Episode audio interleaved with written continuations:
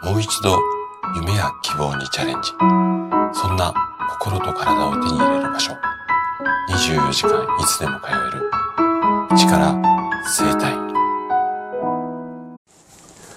おはようございます。体質改善の専門家、高田です。生体院の院長をしたり、YouTube でね、健康情報を届けたり、24時間いつでも通えるオンラインの生体院を運営したりしています。さて、今日はね、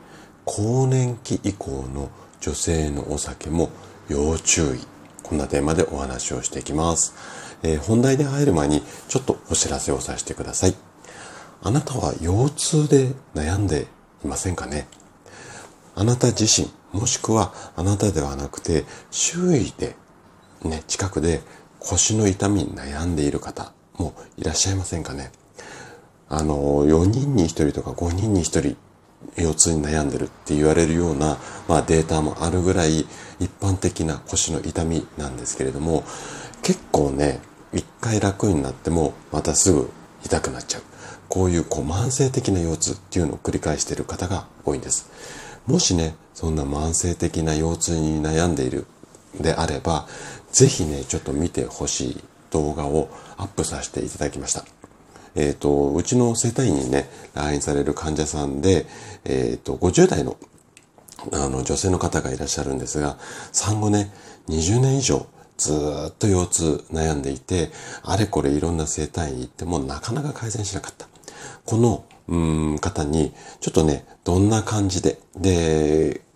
この方、西村さんとおっしゃるんですが、西村さんね、うちに来院されるようになって、だいたいね、3ヶ月とか4ヶ月ぐらいですっかり元気になったんですよ。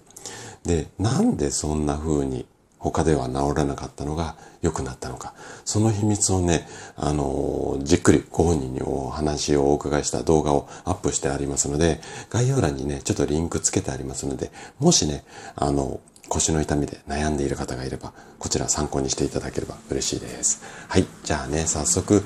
本題に入っていきましょう。今日のテーマはね、更年期以降の女性のお酒も要注意なんですけれども、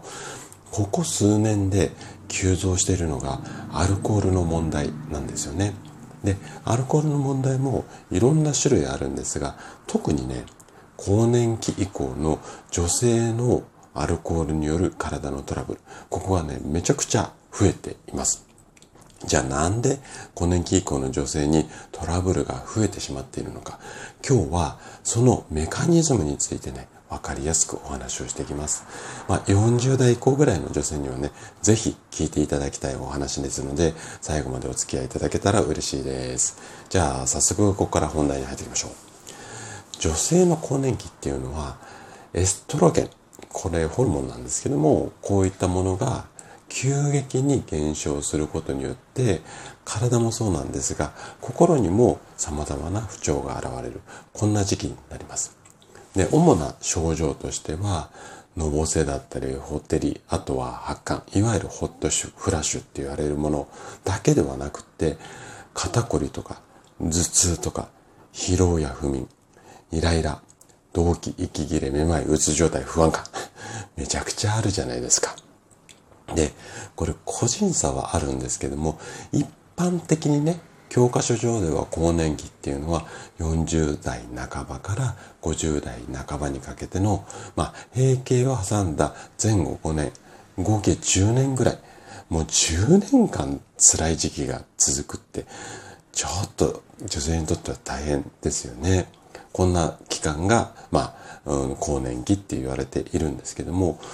でね、この時期っていうのは子育てが終わってお子さんが巣立った後に訪れる、まあ、カラノス症候群とかって言って言われたりしたりだとか、あとは閉経による生殖機能の消失だったりとか、まあ、容姿の衰え、あとは親の死、介護あたりが一気にグワーってこう押し寄せてくる時期なんですよ。で、こんな不調とか不安を紛らわせるためにお酒に手を出すっていう女性も少なくないんですよね。で、男女差によるお酒の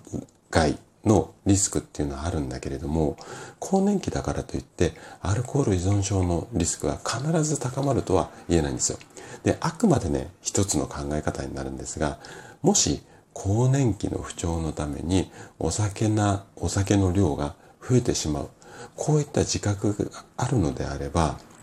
アルコール、これ、いつもこのシリーズではね、お話ししてると薬物なので、薬に耐えるのではなくて、更年期外来などを上手に活用してみたらいいかなというふうに思います。これ病院だけじゃなくて、もちろんね、整体院でも対応は可能です。しかも私は男性ですけども、このあたりかなりノウハウ持ってますし、あの、頼りにされていますので、私にあのご相談いただいても結構です。はい。で、病院でもし相談する場合、